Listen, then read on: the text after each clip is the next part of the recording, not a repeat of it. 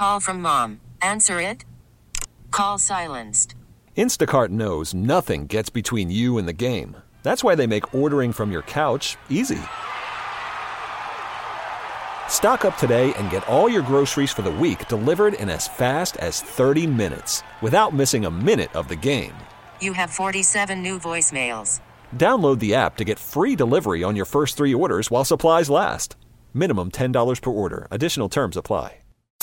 Home and home. Joe Burrow is considering pulling an Eli Manning, or as we know it here in Denver, Colorado, as a John Elway. And thank God John Elway pulled a John Elway because we have several Super Bowls to thank for that. But this all started with Carson Palmer saying that the Cincinnati Bengals had never been committed to winning. Well, who coaches Joe Burrow? Carson Palmer's brother, Jordan Palmer. And the speculation has grown and grown and grown that Burrow does not want to play in Cincinnati, despite the fact that he went to high school in Athens, Ohio. Not just that, but Joe Burrow took his Heisman Trophy winning moment, that famous speech when he accepted the trophy and used it to raise money for Athens County Food Bank. Nearly $500,000 was raised in Athens County, Ohio, to help feed the poor and the homeless. So this is a very difficult situation, I suppose, for Joe Burrow, who's going to go number one overall, whose parents live in Ohio, and apparently does not want get to get drafted by the hometown Cincinnati Bengals.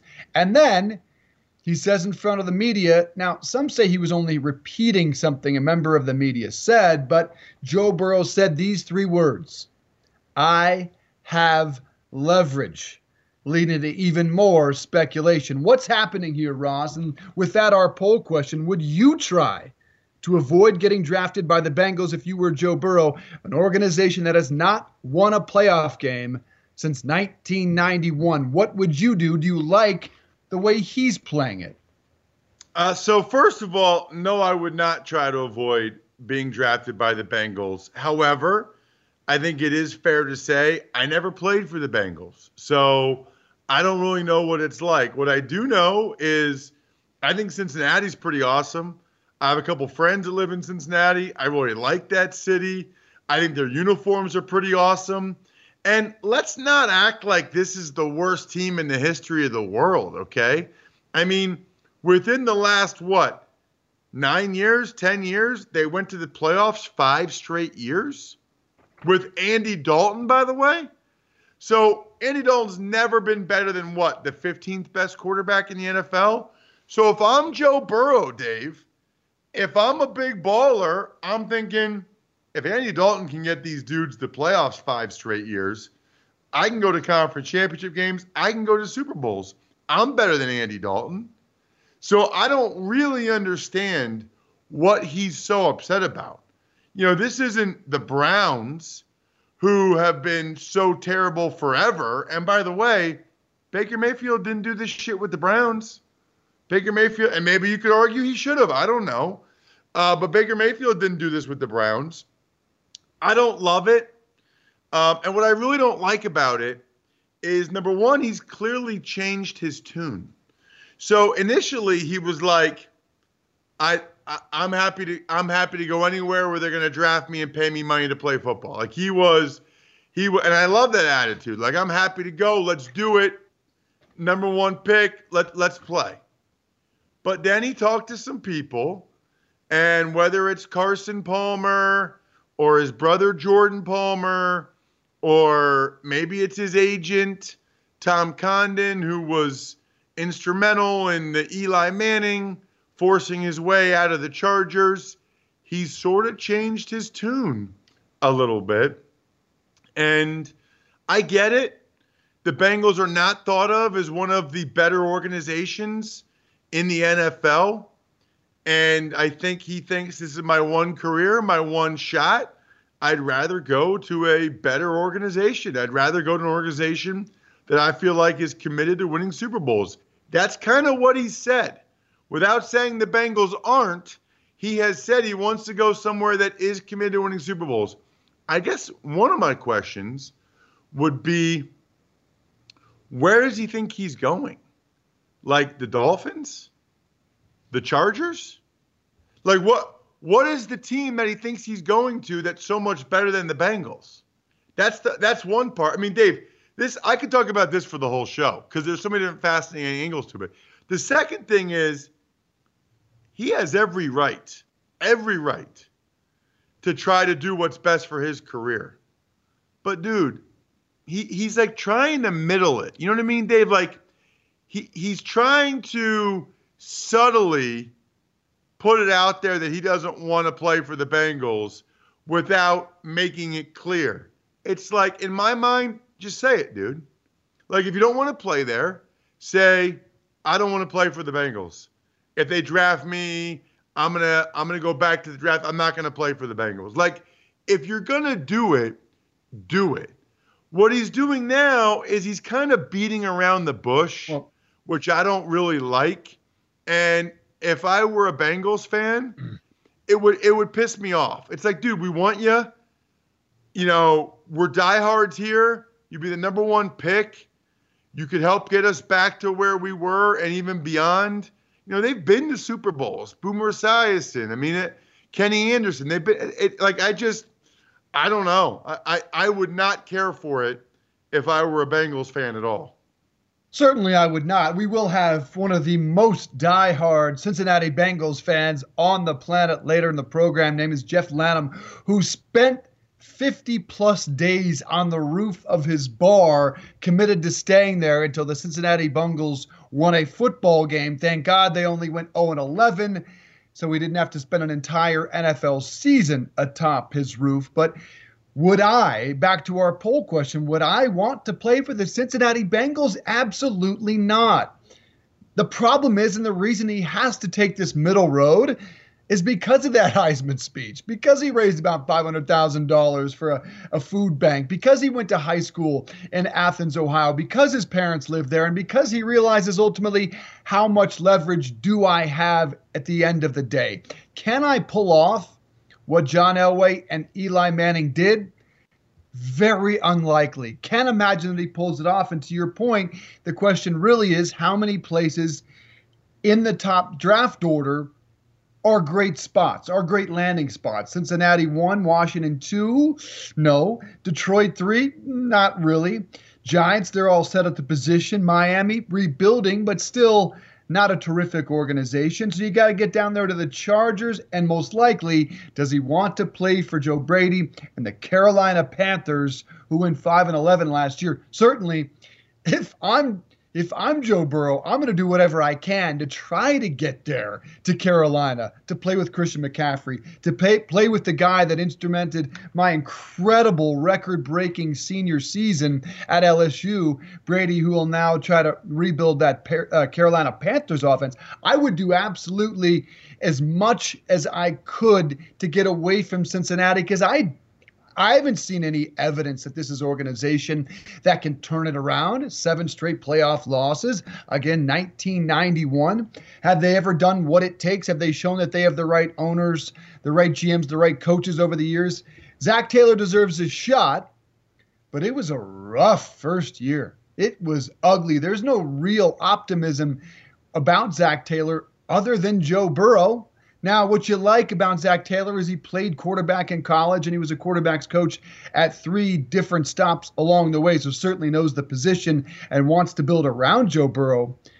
But yeah, man, I would do everything I could to try to get to a better better landing spot, in particular Charlotte. But how much leverage does Burrow have? What can he really do? Can he pull off an Eli Manning? So here's the thing, too, Dave. If if you're Joe Burrow, though, wouldn't it be smarter to say, I would love to be a Bengal, love to be the number one pick, and then have your agent behind the scenes be like, dude, he does not want to play for you guys. He's going to sit out. He's saying the right things, but he's not going to play for you guys. Like I I just the way he's going about it. And and frankly, you know, he talked about his process and how the Bengals have a process. And maybe that means when he meets with the Bengals, he's going to tell them he doesn't want to be there. Maybe it means that he wants to talk with them first and see how committed they are to winning and see if he's a fit with Zac Taylor before saying, yes, I in fact do want to be a Cincinnati Bengal. And if that's the case, I guess I can respect that. But I'd be having my agent do the dirty work. I don't remember Eli Manning saying anything, Dave. I don't know about you.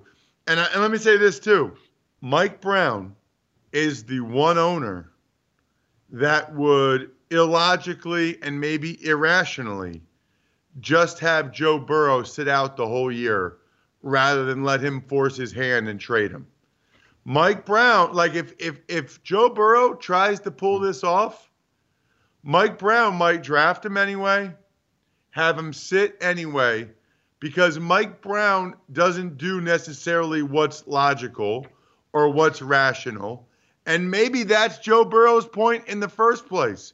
But let me just say this, Joe Burrow, if you're listening or watching, I, I wouldn't try Mike Brown, bro. I wouldn't. I mean, he's he's up there in age.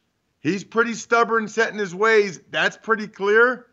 He might just say, you know what, this 23 year old kid isn't isn't making us look bad, isn't forcing my hand. I'll make him mm. sit out the whole year. He's got to wait for his money. $36 million fully guaranteed. And oh, by the way, by next year, if he goes back in the draft, maybe Trevor Lawrence goes number one. Maybe Justin Fields goes number two. Maybe Joe Burrow starts losing money if he sits out a whole year. Right. And ultimately, I think that's the play. I don't think there is enough leverage today. I don't think sitting out a year is a realistic opportunity for him. But look, again, I would do whatever I can. But the NFL is just one of those situations, Ross, that how many quarterbacks go to bad organizations and completely turn things around? You look at the top 20 quarterbacks over the history of the game, and they went to well run organizations, well owned organizations. Football is a brutal situation where if you go to the wrong spot, you're screwed, man. Like, hold on I mean, a second. he could. Hold, hold on a second. Okay. The Broncos weren't good when Elway went there. They weren't good. It was a it was a well thought of organization, right? And that, he wanted to avoid Indianapolis, which at the time was not. Now, yes, they were not a good organization, but they were well thought of at the time, and he preferred to play there. Um, let me ask you this though, Dave. You you have a son, okay, or even you. Would you really do it though? Like pretend you're Joe Burrow. Think everything through. I, you know, it's a weird thing, Dave, because having played, I am so for guys doing what's best for them. Like when a guy holds out or whatever, I am so for that. It is a brutal sport. I have some pain somewhere every day. I want every guy that's in college, NFL, that's capable to maximize the experience they get out of this sport and the financial security they get out of this sport. We still don't even know necessarily what the long term ramifications are in terms of the hits to the head. I, I, I hope every guy gets as much money and has the best career they can. But at the same time, I say that, and there's just something about it that kind of rubs me the wrong way. And I distinctly remember in 2004 when I was going into my fourth year and Eli Manning did this, I didn't like it. And maybe you can say it was a great decision.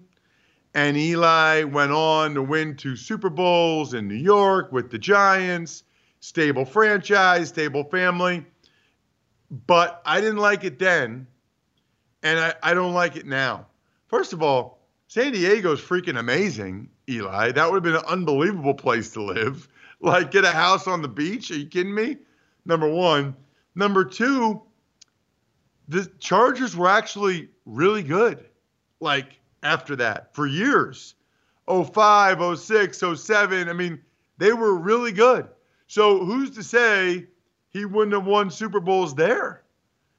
Um, so it just there's something about it that you're going to get the number one. You're gonna be the number one overall pick. You're gonna go to this city. You're you're gonna get all that money, and trying to avoid being drafted there might be the best business decision, but it's still, and maybe this is like the do boy undrafted free agent player in me, Dave, but there's still something about it that rubs me the wrong way. Way more than like a guy holding out or sitting out of a bowl game or whatever. There's something about this that bothers me a little bit. I don't know why. I'm all for it. And, and apparently the audience is leaning that way as well. Nearly 1,000 people have voted, and 58% of you have responded at RDC, home and home. Would you try to avoid getting drafted by the Bengals if you were Joe Burrow? Yes, 58% of you. 42% said no. I think the only reason this is difficult for him and the only reason he is taking that middle path, I think if if he were not from the state of Ohio, I think he would be taking a far more aggressive stance and would be far more public about it. But let's be honest, I don't think he said anything at all offensive. The only thing we've heard come from the mouth of Joe Burrow is again those three little words that I uttered earlier, I have leverage and from what I understand, he was repeating back uh, a sentiment offered up to him no, no, by no, a no. member of the media. Yeah, and that's all Dave- he said. Yeah, but he's been asked enough about it now that he he's clearly beating around the bush. Like he was asked if he wanted to be a Bengal, and he's like, you know, it'd be an honor to be number one pick, but I want to go somewhere where they want to win Super Bowls and they're committed to winning. He's like, he said enough now that it's pretty clear. He was asked point blank twice if he wanted to be a Bengal, and he answered it with, you know, there's a lot of time between now and then. They have a process. I have a pro. Dude, come on, bro. Like, we know what you're getting at. And and by the way, in fairness to him, Dave, maybe it just is a process.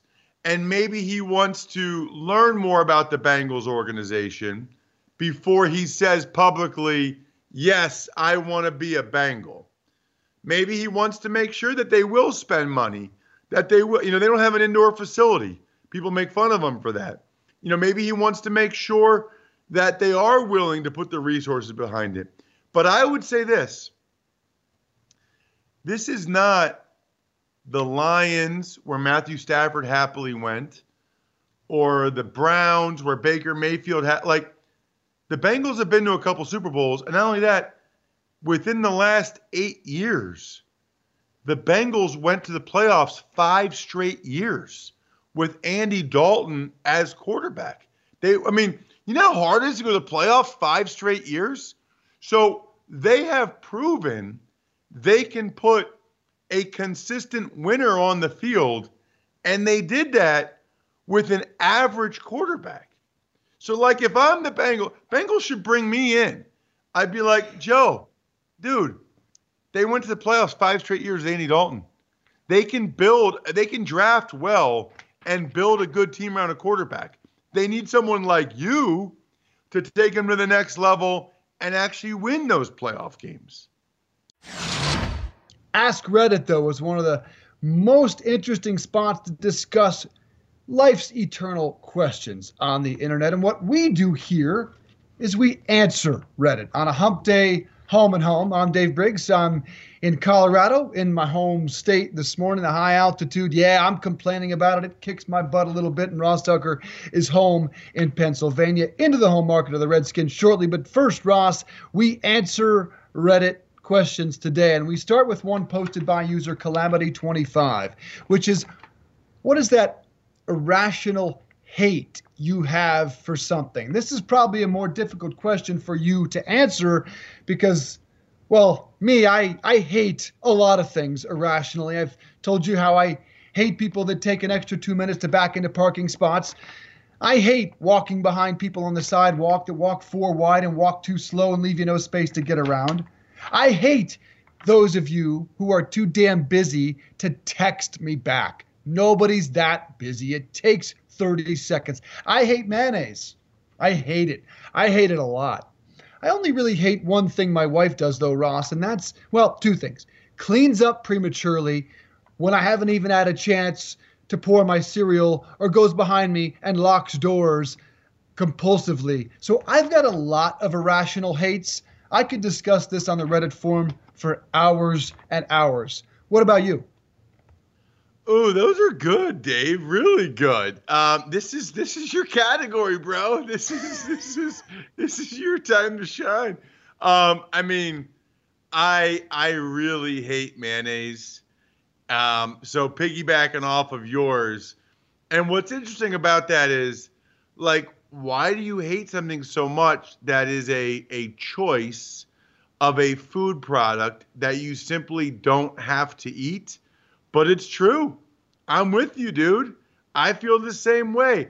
I hate mayonnaise. So I'm with you there.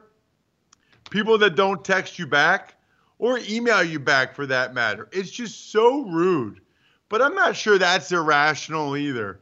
The two that I thought of that really bother me, really bother me. And you probably don't experience these as much because you don't travel as much. I absolutely hate when I'm in an airport and people just stand there in the middle of a moving walkway. This is not an escalator up or down, especially up where you'd have to be walking up steps. I, I get it. You got luggage, whatever. Who are the psychopaths that don't walk on the moving, wait for it, walkway? Moving walkway. It is not a moving stand in the way and whatever. It is a moving. I was gonna say Aunt Jemima. That was the only aunt name that came to my head. Aunt Jemima. I love syrup. This is mm-hmm. not a moving standway. It is a moving walkway. You literally walked to get to the moving walkway. It's kind of awesome. When you walk while you're on it, it's like you're walking three times as fast. You pass the other people on the side it's amazing. Why? How could you be that lazy to stand on a moving walkway? And not only that, Dave, that would be bad enough. But they stand right in the middle. Hey, how about getting that little thing in your head that God put in there? It's called a brain. The sign says it about 10 places. Stand to the right, walk to the left. Oh no, not these geniuses. They stand they stand to the left or right in the middle and then have their bag here. So you have to get up to them uncomfortably close, see if they figure it out. If they don't, then you have to say, "Excuse me, I'm enjoying life. I have things to go do, people to see. I, am not trying to just rot away the rest of my existence on a moving walkway, okay?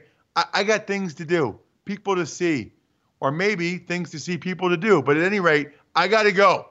Unbelievable. Almost as that's worse than people that drive slow in the left lane in a highway and don't realize they ruin everything. You are the people that cause accidents. You think you're a safe driver because you're driving slowly. You're not. You're a loser. You have no aggression.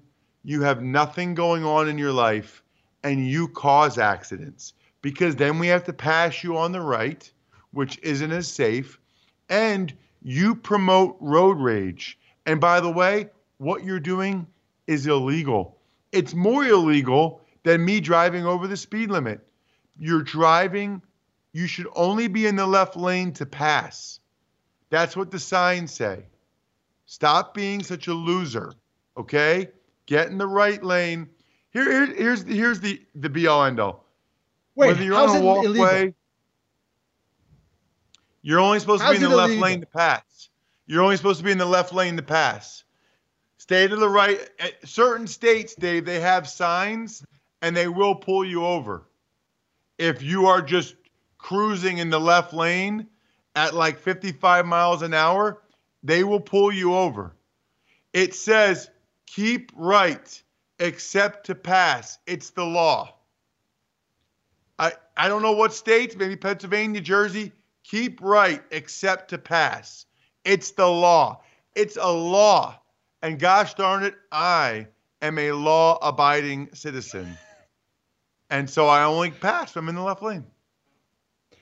I would share your frustration with guy who stays in the left lane. Now, I think guy who stays in the left lane is one of the worst people in the world, far worse than the guy who stands in the middle of the moving walkway. That I can understand a little bit because at least in their head they're thinking I'm keeping traffic moving by standing on the walkway and you don't really save much time, Ross. Let me just fill you in here, bro if you're to go around that guy, now, if you're in the fast lane and you're able to go your speed, you might save 15 or 20 minutes in a given trip. But if you're at the airport and you're all annoyed, like a Dave Briggs type figure, which it sounds like you are, if you pass that guy on the left on a moving walkway, you probably save about three or four seconds tops. So I'm just going to save you that frustration. Don't worry about that guy. Don't worry no. about the guy who stands Wrong. in the middle. Just take it easy, eh. bro. Take it easy. Hey, hey, guess what? When I'm on my deathbed, I'd pay a lot of money for five more seconds. And guess what? Those seconds add up. And not only that, it's the principle. It's the principle. It's not the time you're saving, it's just the concept. We have to stand for something as a society. We have to stand for something as Americans. We can't even unite on walking on the moving walkway, or at least if you're going to be a lazy piece of shit, stay to the right so people that want to walk can pass you. At least give me that, Dave Briggs.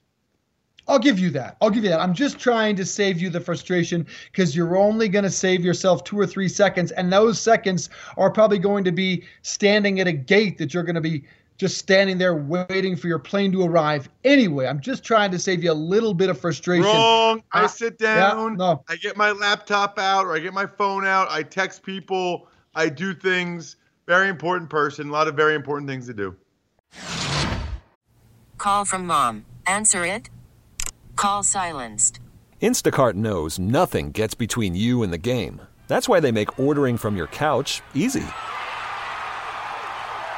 Stock up today and get all your groceries for the week delivered in as fast as 30 minutes without missing a minute of the game. You have 47 new voicemails. Download the app to get free delivery on your first three orders while supplies last. Minimum $10 per order. Additional terms apply. We really need new phones. T Mobile will cover the cost of four amazing new iPhone 15s, and each line is only $25 a month. New iPhone 15s? Only at T Mobile get four iPhone 15s on us and four lines for 25 bucks per line per month with eligible trade in when you switch. Minimum of four lines for $25 per line per month with auto pay discount using debit or bank account. $5 more per line without auto pay, plus taxes and fees. Phone fee at 24 monthly bill credits for all well qualified customers. Contact us before canceling account to continue bill credits or credit stop and balance on required finance agreement due. $35 per line connection charge apply. Ctmobile.com. All 32 continues today. We're looking again all 32 NFL teams this offseason. What are the burning questions about the organization? NFC East this week. Yesterday, the Philadelphia Eagles, who we both agree is Super Bowl contender. And let me just suffice it to say, both of us agree the Washington Redskins are not a Super Bowl contender. Probably three, four, five years at best away, despite the hiring of Ron Rivera. 3 and 13 last season, in which Gruden was fired. Let's look back on the Redskins last season with the radio.com red zone. I can't believe it. The Redskins made two first round selections. Everybody got what they wanted. The Redskins were one of the three or four stories of the night in the NFL last night with what happened. Oh, they definitely were. And if you're a Redskins fan, you should be very excited this morning. I really believe that. Dwayne Haskins has a chance to be the quarterback here for the next decade. Anybody not there that is supposed to be? Yeah, Trent Williams, guys, uh, is um, not here unless he's hiding in the building. Tough dude, one of my favorite players in the locker room, one of the best leaders on the team. He has played for nine seasons. The, this news, the, the news you just brought, kind of changed everything because now we're officially in a Redskins offseason. That's right. Officially It took a while, but we got because, there. Yeah, exactly. We're finally there now. Coming into the preseason, I had them at around eight wins. Mm-hmm. I'm now taking the under. What did you have them at before and now? I had them at six, and I've still got them right there. At 20 to 7 at halftime, you're pleasantly surprised. The weapons, which you weren't sure about because they were unproven, were delivering, but then it all came crumbling in the second half. Essentially, they didn't do anything in the second half. Yeah, the I don't defense the difference. colla- completely collapsed. The in defense second killed half. them just as much as the offense. Second half. Last year, they gave up 43% on third downs. That was good enough for 29th in the league. This year, they're giving up 63%. That's how bad they are. Can't get off the field. They're like historically bad. Mitch Trubisky worked the Redskins defense. I like that. I Yeah. love that Josh Screen Norman had. game. I love that he had a front row seat to another roasting, another deep ball that went over his head. He stinks. Redskins does can't stink. get away from him quick enough. What's the downside of playing Haskins this week? There's no real downside. There's downside. no downside, Mike. So maybe I would play him. I, I point the only downside for me would be you're playing him behind an average to below average offensive line, in my opinion, and I, I don't think he's going to sh- play much better than you expect. The decision has been made. Jay Gruden has been fired. Your reaction? you're throwing a deck chair off the Titanic, essentially. Jay wasn't a great head coach. They were disorganized. They were out of shape. There was no attention to detail. There was a lot of things wrong. But th- there's there's fundamental problems with Washington. There's fundamental problems with the organization. It's gotten to the point where there's zero buzz for Redskins games. Yeah, I, I Did don't Did you think ever imagine that No. years ago? The amount of people that list the Redskins as their favorite team, these Mhm. are DC residents who were asked, was half of what it was 10 years ago. When you went into halftime and saw Dwayne limping, how much consideration was given to going to Case, if any at all? Well, none. He was cleared. He was fine. So there was uh, no consideration at that point. So there's no consideration by the coaching staff, N- none whatsoever. They- so he was cleared by the doctors and trainers? Yeah, that, that, that's what Callahan went with. In the last 24, 48 hours, they get rid of Bruce Allen, and now they have hired a head coach in Ron Rivera. And we're wondering what you think about this. A five year deal. Is this too long of a commitment? And if you had to bet right now, will he have a successful run with the Redskins in these five years?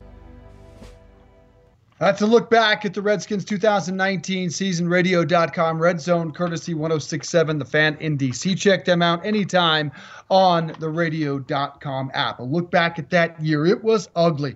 3 and 13, certainly not Jay Gruden's fault, but he was fired. If you want something to hang your hat on, it's that there was a five point loss late in the season at Green Bay, a team that uh, you know, I don't love them, but that's a team that won 13 games. And then you've got a lead over Philadelphia late in the season in the fourth quarter. So there was some sense of optimism if you're searching for it late in the season. Ross, what is your five hour energy burning question about the Redskins offseason? Well, I think it's the burning question for a lot of teams this offseason, Dave, and it is the quarterback position. Is Dwayne Haskins the guy? Is Ron Rivera convinced he's the guy? Or is at least Ron Rivera feel good enough about him, Dave, that he wants to ride with him moving forward? You know, if you're Ron Rivera, you probably don't envision drafting number two overall again anytime soon. So, is this your opportunity to get Tua Tagovailoa or Justin Herbert or maybe Joe Burrow? Or is this your opportunity at on some level, Dave, to get a quarterback, to get the quarterback you want if you don't think it's Dwayne Haskins? Or do you take Chase Young because you're Ron Rivera, you're a defensive guy, and you say, hey, let's get him and we'll give Haskins another shot. If Haskins isn't the guy, we can figure out quarterback next year. But Haskins did enough at the end of the season to at least get this year to show what he can do. Not a Dwayne Haskins guy myself, two and five in his rookie campaign, 58% seven touchdowns, seven interceptions. Yes, to your point, I think if you're not in love with them, you go quarterback. If you don't, the good news is you can really hang that pick out there and allow someone to blow you away with an offer, someone that wants to move up and take Tua. So it won't shock me if they move out of that spot. My burning question on the Redskins is will Dan Snyder get out of Ron Rivera's way? Or will he continue to meddle with that organization? Let's talk about it with London Fletcher, Super Bowl champ and four time Pro Bowl linebacker with the Redskins. London Fletcher, awesome to have you on the program. It is Dave Briggs and another former Redskins player, Ross Tucker. Great to have you on. What's your number one question about the offseason for the Redskins? uh, number one question, um, you know, obviously, uh, what what what what they're going to do at the uh, with the number two pick? Will they stay or will they? Um, you know, I know some teams will want to come up and get a quarterback, as you just mentioned. Um, will they, uh, you know, trade out of that pick? That's probably the number one um, question for me. Also, and then secondly, um, you know, if I had a second question, um, is Trent Williams going to stay there? I think, um, you know, by them making the changes, uh, Bruce Allen no longer being there, Larry Hess, who was the head trainer, no longer being there. Um, those are good signs um, for possibly being able to mend their relationship. So um, that would be my second question. Fletch, always good to hear your voice, buddy. Really, really appreciate the time. Um, let, let's start with quarterback. You know, from what you saw from Haskins last year, how do you feel about him? Do you definitely think he's the guy? Do you think you just give him this year, or should the Redskins consider pulling an Arizona Cardinals and drafting a quarterback again? Well, I don't think they should uh, should pull Arizona Cardinals and, and draft a quarterback. I, I I like what I saw from um from Haskins as he got more season as he went in. Uh, he got better week to week, and you know he wasn't um I didn't think he was totally ready to start as a rookie coming out of um, Ohio State, just based on um, you know when I evaluated him. And I'm a big Ohio State fan, um, so I liked him playing for the Buckeyes. But you know when you're talking about making that jump to the next level, you know he struggled with some of the things that you would need to uh, be able to do as a pro. Um, but with that being said, once Haskins learned how to prepare as a, as a uh, pro quarterback, having a full week of taking all the reps and uh, in practice, and you saw him uh, get better week in and week out. Now he'll have a full, full uh, off season. You know, going into the off season as a starting quarterback, and, and he'll have thousands of reps that he takes with the uh, with the first uh, first team offense. And you know, I, I think um, I think he's a guy that they can say, hey, you know, we like where he was progressing. We'll continue to um, see his growth through the off season. I think um, you know he's going to get better. I don't think a quarterback is something that, a position that they need to address in terms of uh, going out and finding a starter. Not at all. London Fletcher with us, Super Bowl champ, four time Pro Bowl linebacker with Redskins, and now with CBS Sports. To your point, yeah, last six quarters for Dwayne Haskins, over 70% completion percentage, 394 yards, five touchdowns, no interceptions. So certainly got better uh, later in the season. My burning question was Will Dan Snyder get out of the way of Ron Rivera? The one word we always hear attached to him is meddling. Will he stay out of Ron Rivera's way?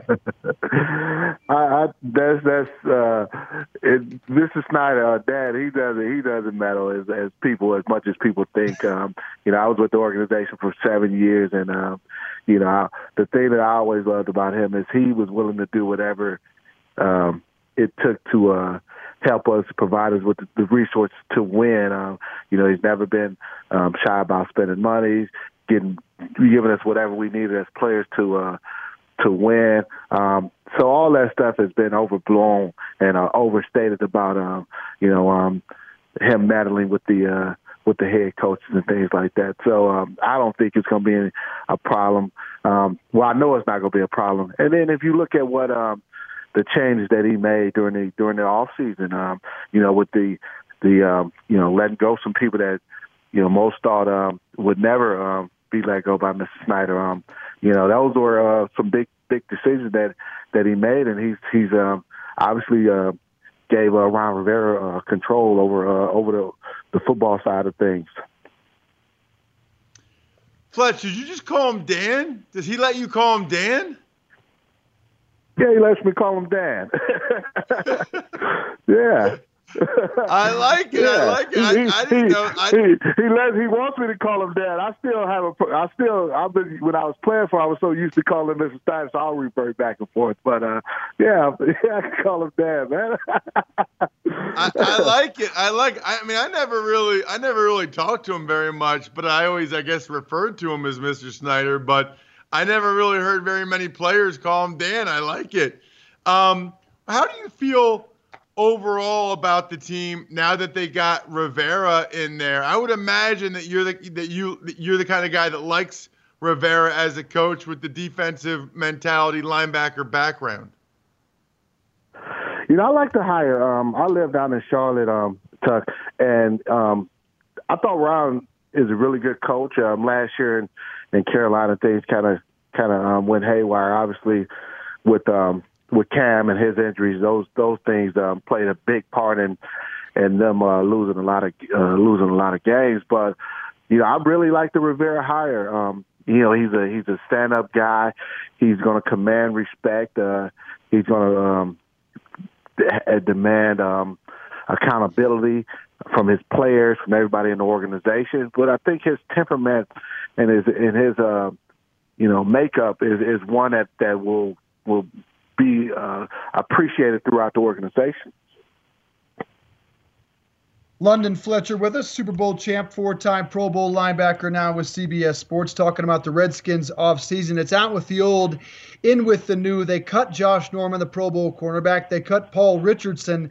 Got some interesting young pieces there. In particular, Terry McLaurin, the wide receiver, 919 yards receiving. Derrius Guice got hurt, but still 5.8 yards per carry. So some interesting young pieces with 54 million in cap room this offseason. What's the priority for the Redskins? Well, I think priority first and foremost, they got to get better um, defensively, especially on the back end of that defense. Um, uh, the secondary really struggled um, at the cornerback position. They, they, you know, a lot of plays, big plays, giving up uh, um, a lot of big touchdowns. Uh, so, you know, that's why you see the uh, the Josh Norman move being made. Um, so I, I would see see them adding, you know, possibly two corners, maybe even a safety. Um, like to see them maybe get uh, get more athletic at the uh, the linebacker positions. I know um, Reuben Foster is there. I don't know uh, what his status will be, but uh, you know they're going to they're going to need to get some more playmakers at the inside linebacker position. Um, they're making a change to a four three defense, but I think will also, which I think will also benefit them because when you go to that four three defense, you what you do is you allow the defensive front to put more pressure um, on the passer. Um, you can you can make more plays in the backfield. And Tuck, you were a former offensive line lineman, and and a lot of times, depending on the style of three four defense you play, it's not about penetrating and making tackles for a loss. A lot of times, it's about holding holding linemen up and um, letting your linebackers uh, make the tackles. But um, when you're in that four three, especially a four three defense that's going to be penetrating and attacking, it creates a lot of problems for uh, for offenses. Yeah, Fletch, you kind of talked about this earlier, but I want to go back to it. You know, you played for the Rams, you played for the Bills. We were there together. We were there in Washington together a little bit. You know, the Redskins are the brunt of a lot of jokes. People talk about them now like they're one of the five worst franchises. You were there a lot more recently than I was. Do you uh, do you do you think that that's unfair, or do you think that it, it really is that bad there? No, I don't think it's that bad. I think um, you know, it's when you lose, Tuck. That's that's. I mean, that's gonna um, you're gonna create a lot of attention. I think in the fl- in the fact of the fact that where they are, you know, it's the nation's capital in the NFC East. Um, um, you're going to draw a lot of attention. If you lose in third places, you you don't losing in Cincinnati, even if, when we lo- lost in Buffalo, you didn't you know you didn't garner that national attention. But this is Washington D.C. Um, now they've uh, they've brought a lot of attention nationally, um, national attention on themselves by some of the some of the uh, some of the blunders they've had. But um, I think when you look at the young talent they have, the hiring of Ron Rivera, some of the other things, I think um, they're headed in the right direction in terms of getting back to their winning ways. Last question, Fletch. I'm going to ask you this every time I talk to you for the rest of our lives because you started 240 straight games in the NFL, not including playoffs, at middle linebacker, which is absolutely insane. So you're like five, six years out now. How are you feeling, dude? I got to know. Doug, I feel pretty good, man. I um, you know, I was I was fortunate that I've never had like a um, major uh, catastrophic injury, like a you know a blown knee, um, you know things like that. I had um, two surgeries, but they were just um, some scopes, um, cleaning out um, bone spurs. So I never had any major injuries, um, you know. But I, I feel pretty decent. I think um, you know staying active has been key for me. Um, um, that's that's the biggest thing. Um, but uh, I, I feel I feel pretty good, man. You know, I, I can't complain. Good to hear because, London, we see so many stories where that is not the case. And many people around the football world, in particular, worry about Jordan Reed, the Redskins tight end, still under contract. Seven documented concussions, no telling how many were undocumented. What should the Redskins do there? Should the NFL step in and say, it's time we take this guy off the football field? What will the Skins do with he and Alex Smith, who said he's lucky to have survived his catastrophic injury? He's still on the books for more than $20 million. You know, I was uh, I was a teammate of Jordan's. Um, you know, uh, I think two years. I want to say I can't remember if it, Jordan's rookie year was 2013 or 20. I think it was 2013. So we were teammates one year, and I was there the, the year he had his first concussion, and um, um, I remember um, you know how he how that um you know situation kind of played out. But um you know in Jordan's case, he's had so many um as you say documented concussions. Now you never know how many undocumented concussions he's had. Um it, it comes a play time and place where you know his family, his friends, um people who are close to him has to say um you know hey hey Jordan it's not um it's not worth it man. You got to look at your your long term health um and and and walk away because you know we all know um, we've had enough examples of of guys who've suffered major concussions and what they look like you know 20 30 years down the road and um, what their life is like. So it's a situation where somebody who's close to him has to say hey jordan it's, it's time to walk away. And he and um you know i know for a young guy like him especially a talented guy he wants to continue to play but i think he um he he may have to come to grips and say it's it's, it's time to walk away and what about Alex Smith? Will they hang on to him, or should they feel obligated to pay him the more than twenty million? Well, his contract, um, I don't know what his contract situation calls for. I know he had an injury guarantee, so once he got injured, yeah. um, you know, he was still on. He was going to get paid regardless. I don't know what. Um, I know that was the case last year. I don't know what it is this year. Um, if there still are some uh, injury guarantees, so it may be a situation where well, they don't have a, uh, a choice but to um, keep him on the roster because he's going to get paid regardless. Um, you know, I know they're going to support him. I know, um, um, you know, um, Dan is real close to Alex. Um, um, so I know he wants him to, uh, you know, resume his career, but um, it's still a long a ways away before Alex is even able to, um, you know, get to that point where he can truly say whether he, whether he'll be able to play again. We're diving into the XFL this morning because some shocking numbers across the country. The ratings down, but still a very workable number for the XFL. Is it part of the national sports conversation? And is St. Louis more an XFL town than an NHL town? Let's talk about it with Tom Ackerman, sports director, KMOX in St. Louis. Tom, great to have you on the program. It's Dave Briggs and it's Ross Tucker. I had to look at these numbers about 17 times because I don't believe it. The XFL almost doubled the television rating of the defending Stanley Cup champion St. Louis Blues. How is that even possible? The curiosity. Here you go. Here you go. Right here. You see that? That's that. That's there. It is.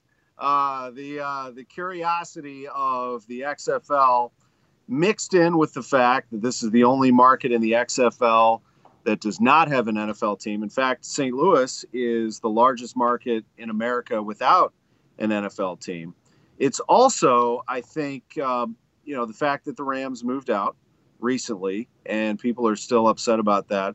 Uh, but I think mostly this is a great sports town. This has nothing to do with the St. Louis Blues. They are Stanley Cup champions. They are drawing huge crowds. The place is packed every night. Uh, this is the fact that it's on big networks, it's football, and people are excited to see it. And I think that's a, a huge part of what's going on here. The St. Louis Battlehawks are going to play their first game at the Dome at America's Center. Their home opener is this Sunday. They have sold, guys, 27,000 plus tickets for this game. That's the entire lower bowl. It's sold out. All they have left are suites. They are not going to open the upper level. And in fact, they have no plans to open the upper level for any regular season game. The reason for that is the cost of staffing and, and other issues. So the dome, which holds about 60 plus thousand, will be half full. But on TV, when you see the lower bowl rowdy and loud, it's going to be an incredible environment. People are excited about it. That is awesome, Tom. I'm excited about it. Um, I, I guess you you touched on a bunch of different things there. I'll start with the excitement around the XFL team. Is it about the XFL or is it about sort of sticking it to the NFL and showing that they can support a team? That's definitely the latter. But the XFL is a league that I think people are very curious about and want to learn more about. When the novelty wears off, then you deal with how do you draw those crowds and sell those tickets and sell that gear. But for now, who cares? I mean, you're selling tickets like crazy. You're selling gear. I just showed you one T-shirt that's coming from another company here in St. Louis that's just cranking out shirts. Uh, people are excited about having a team again, and yes, this is to show everybody associated with the other professional football league that St. Louis is a football town, is a sports town, and is excited. It just so happens that they're playing this game in the home of where the Rams used to play. That adds to it as well. And yes, the wounds are still fresh from Stan Kroenke ripping this team unfairly out of the city of St. Louis. These are fans who stuck by this team even when this team was not doing well. They were drawing 50, 55,000 a game. And when the team was, I mean, they were absolute rock stars. They went to two Super Bowls in three years, nearly went to another one a few years after that. So this is a, a, city that's very proud of its teams. The Cardinals are the king, of course, and have been for a long time. But the Blues winning the Stanley Cup was a massive celebration and St. Louis is just continuing momentum. We're kind of in a sports renaissance right now. Just added an MLS team. There's just a lot of excitement overall about sports. But yes, I, I think that that was part of the Kroenke departure is that he really scorched yeah. the earth behind him and said St. Louis can't support sports. Well, we'll see about that. I can tell you, even where Stan Kroenke has professional sports teams, he's not all that loved. I'm in Denver, where the Avalanche and the Nuggets, two of the best teams in their respective sports, are not on television. And here we are in mid February. So Kroenke uh, is an interesting sports figure. Tom with Tom Ackerman, sports director KMOX in St. Louis, where the XFL rated a seven over the weekend up against the defending Stanley Cup champion Blues, a 3.1, nearly doubled. Now back to the Rams leaving town in 2015. Is there lingering hope that the NFL could someday return to St. Louis? I think that there's always that thought that if a team entertained coming here or if the league was interested, but I think right now, to be honest with you, St. Louis in general just has had enough with the NFL and the, and the thought of the league at the moment. Now, this is a big NFL city. Don't get me wrong. There are fans of teams all over the place. The Chiefs have a huge fan base here. When they just won the Super Bowl, people in St. Louis were very excited about that. The Cowboys have a big fan base here. The Bears, as we're right on the border of Illinois. Illinois is part of the St. Louis metro area. The Bears have a big fan base here. Packers, Broncos, Steelers. Again, biggest city without a team. So obviously, the NFL is a big part of what goes on here. But I think, you know, there was so much put into an effort to build a new stadium. And, and I think St. Louis still feels like it was sort of dragged along by the NFL, played as a pawn for this grand scheme to build a giant stadium in Los Angeles and to reap uh, television revenue in the, the country's second biggest market. So I think all St. Louis can do right now is just be the best city it can be. And if a team at some point were interested in coming, you know, that any time now it's sort of a running joke. Like when the Chargers were struggling to gain traction and you had a lot of opposing fans in their stadium, and that might still continue. People in St. Louis immediately are like, Chargers, come home. St. Louis Chargers, you know, and people just sort of having fun with it. St. Louis has a lot of pride, and we'll see how it all turns out. Right now, there's no effort whatsoever to go find an NFL team, but sure, I mean, people around here would listen. You know, I had a long day on Sunday. I think I did 45 minutes on camera, and then I did a press conference. Um, I have to say, I made one mistake, um, at least um, during that long day. And um, that was in an effort to make a rhetorical point. I referred to the World Series trophy in a disrespectful way. And I want to apologize for that. There's no excuse for it. Um, I made a mistake. I was trying to make a point, but I should have made it in a more effective way. And again, I want to apologize for it. Um, I will say this you know, I've awarded five World Series trophies. Um, there is no greater pleasure in this job than awarding that trophy. I understand what it means. And again, it was a mistake to say what I said. Swing and a miss, a notion Rob Manfred should be familiar with. That is a swing and a miss of an apology. It was the sentiment that it is a piece of metal. Jon Lester, who has a couple World Series trophies, says they should take Rob Manfred's name off of that trophy. Says he made one mistake in that long day on camera. I can't think of one thing the commissioner has done right from the start of this process to where we are today. He has botched every single opportunity to quiet the storm, and now he's got the most popular athlete on the planet piling on. LeBron James on Twitter saying, I don't play baseball. But if someone cheated me out of winning the title and I found out about it, I'd be fucking irate. I mean, uncontrollable about what I would or could do he says, Listen here, baseball commissioner. Listen to your players speaking today about how disgusted, mad, hurt, broken they are. The ball's in your court. You need to fix this for the sake of sports. Now, it's that point that LeBron made that I don't think there is a fix right now, Ross Tucker. I would love to see him not discipline other teams or not go out of his way to discipline other teams for throwing at Astros. Let this thing play out because you had an opportunity to ban them from the postseason, do something like the Champions League did with Manchester City, or take away that World Series title. Now, I don't believe there's anything he can do to fix the situation. What am I missing? Um, I don't think you're missing much. I think number one, I'm glad that he apologized for the piece of metal thing. He should, and it, you know it's not easy for people to apologize, especially when they're in positions of power like that. So I respect the apology from my buddy Rob. He probably should have apologized to Jared Diamond, the Wall Street Journal reporter that he was sort of condescending and snarky with. Uh, but in terms of moving forward, three thoughts. Number one, they should vacate the title. That was the biggest mistake that they made. It should no longer say that the Houston Astros won the 2017 World Series. Nobody won the 2017 World Series. That was a big error and mistake by Manfred, number one. Number two, this whole notion of suspending the players, I guess I still don't know how you do that. Nobody, like, I hear about, oh, the players, the players. Tell me how you do it and tell me what it is. Let's stop just saying they should discipline the players. Tell me what you think it should be. Because it sounds like from Justin Turner some of these guys, as long as they took away the World Series, that would have been enough. Is that considered disciplining the players? I need to know. And then the last thing is, you know, now they're going to change their rules on throwing the ball at, at another player. Now they're going to change their rules and say it has nothing to do with the Astros.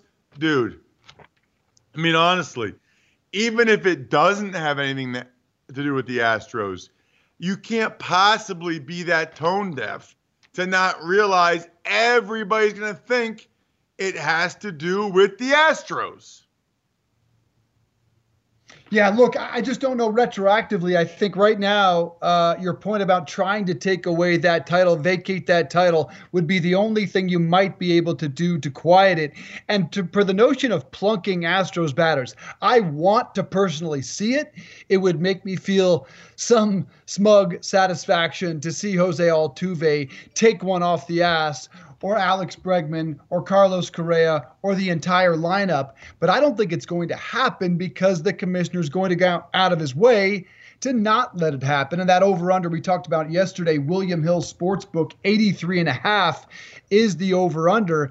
I actually would bet on the under. I'm going to hammer the under there. Every team wants to throw at them, but Major League Baseball will go out of their way to screw this up worse and to make you feel like you can't get retribution for stealing a World Series championship. Hi, everyone. This is Dave Briggs. Thanks for listening to the Home and Home podcast. Remember, you can watch or listen live every day from 8.30 to 10.30 a.m. exclusively on the radio.com app or at radio.com slash home.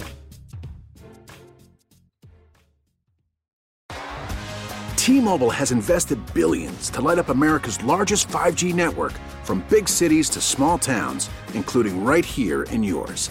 And great coverage is just the beginning. Right now, families and small businesses can save up to 20% versus AT&T and Verizon when they switch. Visit your local T-Mobile store today.